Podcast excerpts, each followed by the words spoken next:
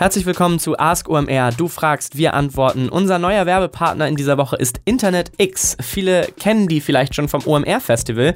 Da sind sie seit vielen Jahren Aussteller und ja, kommen aus Regensburg. Internet X kümmert sich um all das, worauf äh, ja Online-Marketer oft nicht so wirklich Bock haben, also Domains, Cloud-Hosting und Website-Verschlüsselung. Verschlüsselung.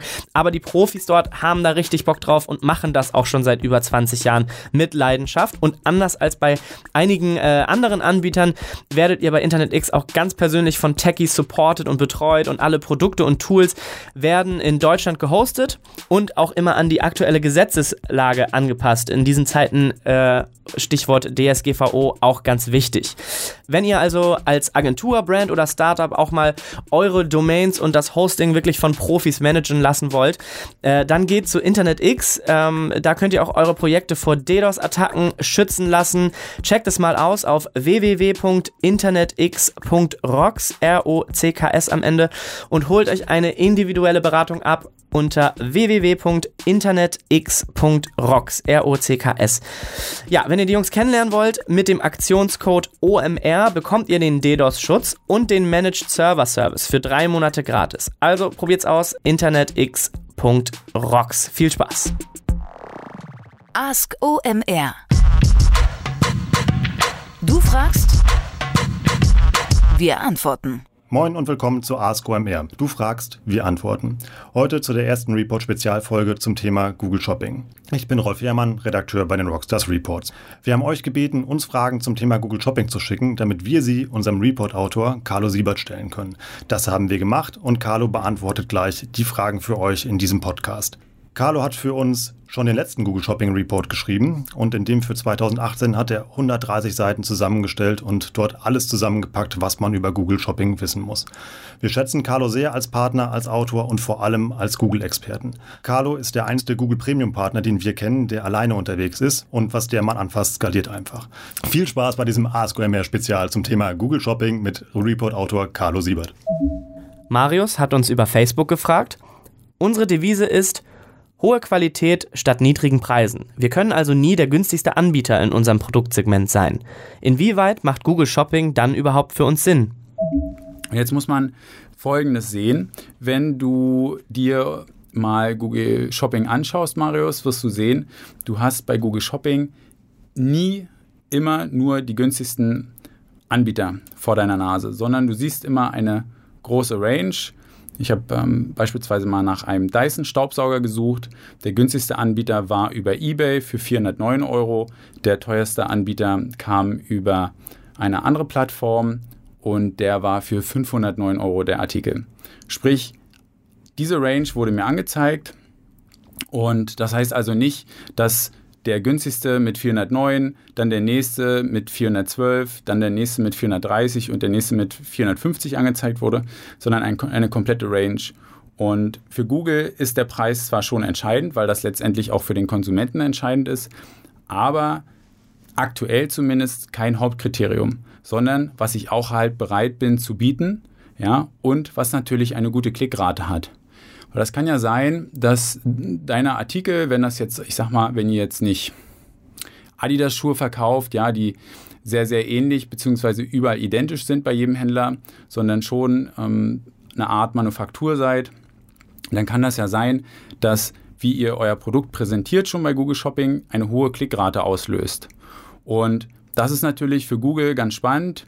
Viele Klicks heißt, es ist relevant und Relevanz wird immer bei Google belohnt, weil so funktioniert ja Google. Google funktioniert über Relevanz. Und von daher kann das schon Sinn machen, dass ihr Google Shopping mal ausprobiert. Besonders, weil ihr vielleicht durch eure schnelle Lieferung oder persönlichen Kontakt oder durch einfachen hohe, hohe Produktqualität den Vorteil habt, dass ihr bei einigen Suchanfragen, die halt nicht auf den Preis abzielen, dann besser gelistet werdet. Ich würde generell allen empfehlen, mal Google Shopping auszuprobieren, weil vom Prinzip weißt du ja, oder weiß das ja jeder, ihr bezahlt ja nur pro Klick. Ja, und wenn keiner klickt, dann scheint da irgendwo eine Relevanz nicht zu existieren. Und solltest du der teuerste sein, aber deine Zielgruppe will halt immer den günstigsten Artikel, dann werden die höchstwahrscheinlich nicht auf den teuersten Artikel klicken. Und entsprechend entstehen für euch in dem Sinne keine Kosten, außer einmal halt das Setup. Sarah aus Bergisch Gladbach fragt, Gibt es eine API, mit der ich die Preise von meinen Mitbewerbern checken kann, um meine entsprechend anzupassen? Also da gibt es keine API in dem Sinne.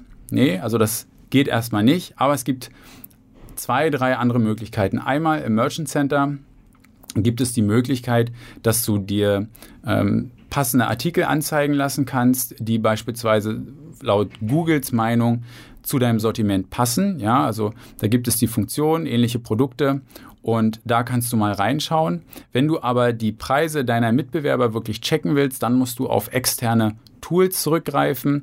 Das heißt, da musst du mal schauen, wer aktuell diese, dieses Feature anbietet und einfach die Preise der Konkurrenz scannt.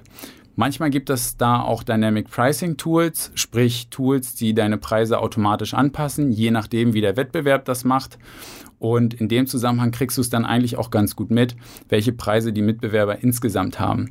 Aber vom, ich sag mal, für den klassischen Händler ist das eigentlich keine richtige Lösung, weil die Tools halt in der Regel viel kosten, ja, im Verhältnis zu dem, was dann so ein Pricing-Unterschied ausmacht. Ja, weil du musst ja immer sehen, die Anpassungen bei den Preisen sind meist paar Cent oder wenige Euro und das muss dann natürlich übers Volumen wieder reingeholt werden. Damit hast du weniger Marge in der Regel, weil du ja die Preise häufig nach unten anpasst.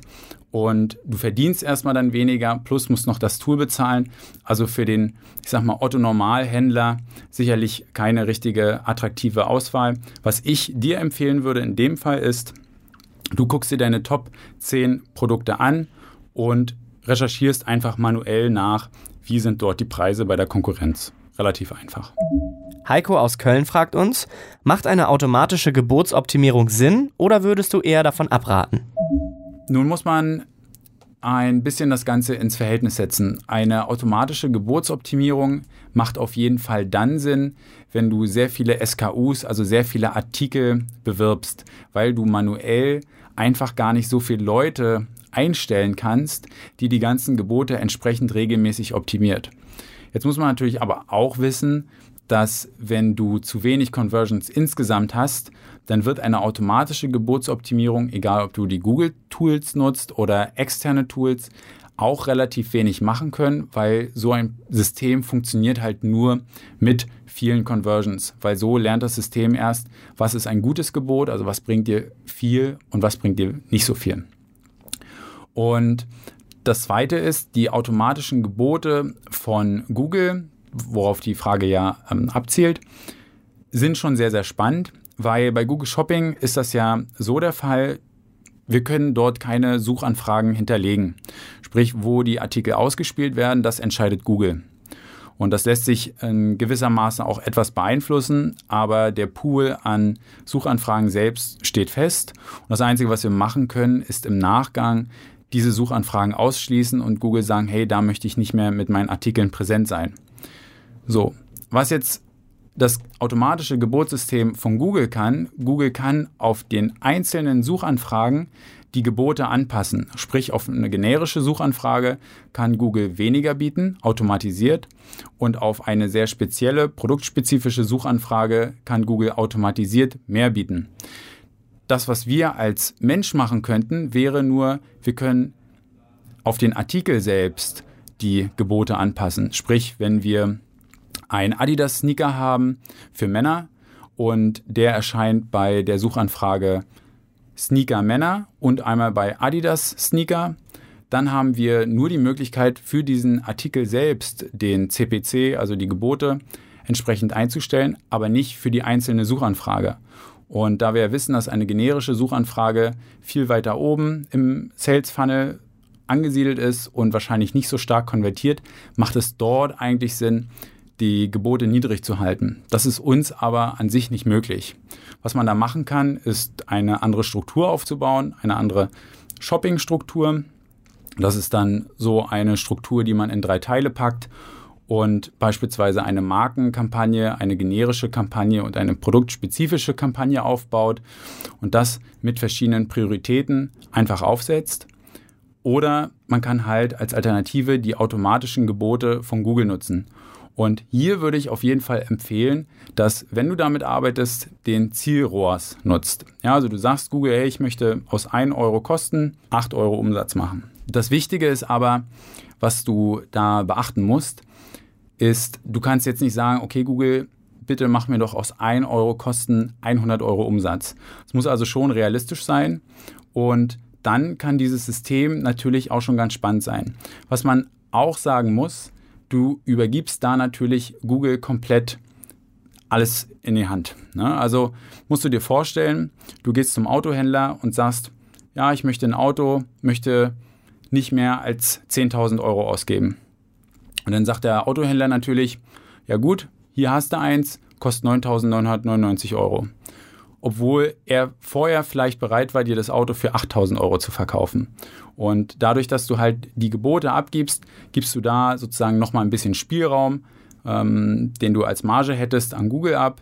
Aber das macht sicherlich Sinn, bevor du irgendwie für 10.000 Artikel oder für 1.000 Artikel jeden Tag einzeln die Gebote anpasst. Aber wie oft im Marketing kommt das ein bisschen spezieller auf den einzelnen Fall an. Ganz kurze Unterbrechung und Hinweis auf unseren Partner HRS.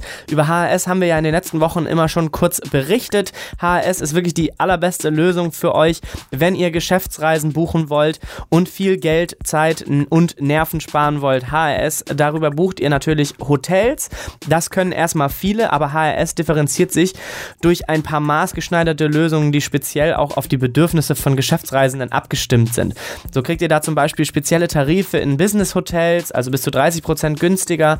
Ähm, ihr könnt bis zu bis 18 Uhr kostenlos eure Buchung stornieren. Ähm, ihr könnt Miles and More und Bahn Bonuspunkte sammeln, Express Check-in, Express Checkout, alles dabei, digital bezahlen, Rechnung per Mail ähm, erhalten. Also wirklich sehr, sehr gute Services für Geschäftsreisende. Meldet euch jetzt unbedingt mal an auf myhrsvorteile.de. Da könnt ihr sofort von diesen ganzen Vorteilen auch profitieren und als Ask OMR-Hörer habt ihr dann die Chance auf einen 5-Sterne-Hotelgutschein, den ihr da gewinnen könnt. myhrsvorteile.de, also myhrsvorteile.de.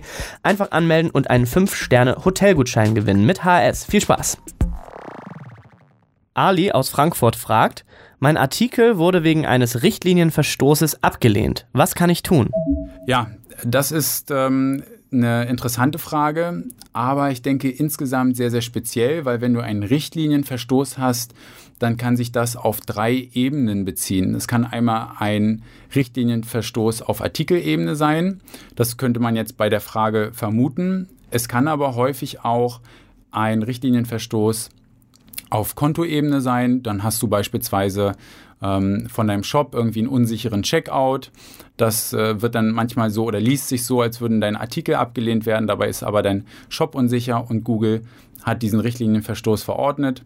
Und es gibt nochmal einen Richtlinienverstoß auf Feed-Ebene. Das sind dann technische Probleme, dass Google beispielsweise den Feed nicht lesen kann. Und ähm, das siehst du generell erstmal, wenn du ins Merchant Center reingehst und dann die Diagnose öffnest und dann hast du halt genau diese drei Felder. Du hast Artikel, du hast Feed und du hast Kontoverstöße, beziehungsweise die Gesundheit, sage ich mal, dieser drei Kategorien. Und da ist es eigentlich relativ einfach. Du gehst rein in dieses, ähm, in dieses Merchant Center, in den Diagnose-Tab und kannst dir für jeden Artikel eigentlich auch ganz genau anzeigen lassen, was stimmt dort nicht. Ja? Und ein Richtlinienverstoß im klassischen Sinne klingt erstmal schlimmer als es ist. Das kann aber auch einfach nur sein, dass du beispielsweise probierst, Gutscheine zu bewerben oder dass der Preis in dem Datenfeed, den du exportiert hast und den entsprechenden Artikel nicht mit dem übereinstimmt, was du aktuell auf dem Shop angezeigt hast. Das kann zum Beispiel sein, wenn du um 8 Uhr den Feed exportierst und um 12 Uhr den Preis nochmal anpasst, dann würde ja in den nächsten 24 Stunden theoretisch die falschen Preise im Feed eingespeist bleiben, obwohl du den im Shop schon angepasst hast. Was du da also am besten tun kannst, ist einfach dir die Daten anschauen, was ist da alles ähm, nicht ganz sauber und Google zeigt dir da eigentlich auch ganz gut, was wirklich das konkrete Problem ist und wie du es beheben kannst. Wenn das ein bisschen eskaliert und du denkst, okay, ich habe aber alles das gemacht, was ich machen sollte, dann gibt es noch eine andere Alternative Und zwar kannst du den Support von Google bzw. von Google Ads einfach anschreiben. Da gibt es drei Möglichkeiten. Du schreibst ihn entweder klassisch über die E-Mail an oder über einen Chat oder du kannst auch anrufen.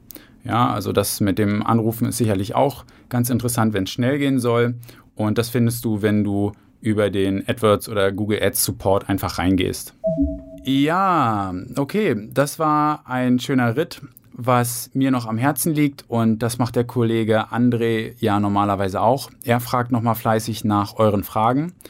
Hier hat das ganz gut funktioniert und dass das in der Zukunft auch so gut funktioniert und ihr relativ viel aus dem Podcast mitnehmen könnt. Seid einfach so mutig und stellt eure Fragen. Wie gesagt, es wird hier kein kompletter Name veröffentlicht, daher können die auch äh, noch so ulkig sein, die Fragen. Mir hat das viel Spaß gemacht. Ich freue mich, wenn ich weiterhin solche Insights mir anhören kann. Ich hoffe, euch hat es auch viel Spaß gemacht. Ich freue mich und bis bald. Wenn ihr mehr darüber erfahren wollt, was Carlo gerade erzählt hat, dann geht einfach mal auf omr.com/report. Da findet ihr nämlich den Google Shopping Report und mit dem Code Google bekommt ihr auch noch 20%, wenn ihr euch den runterladen und lesen möchtet.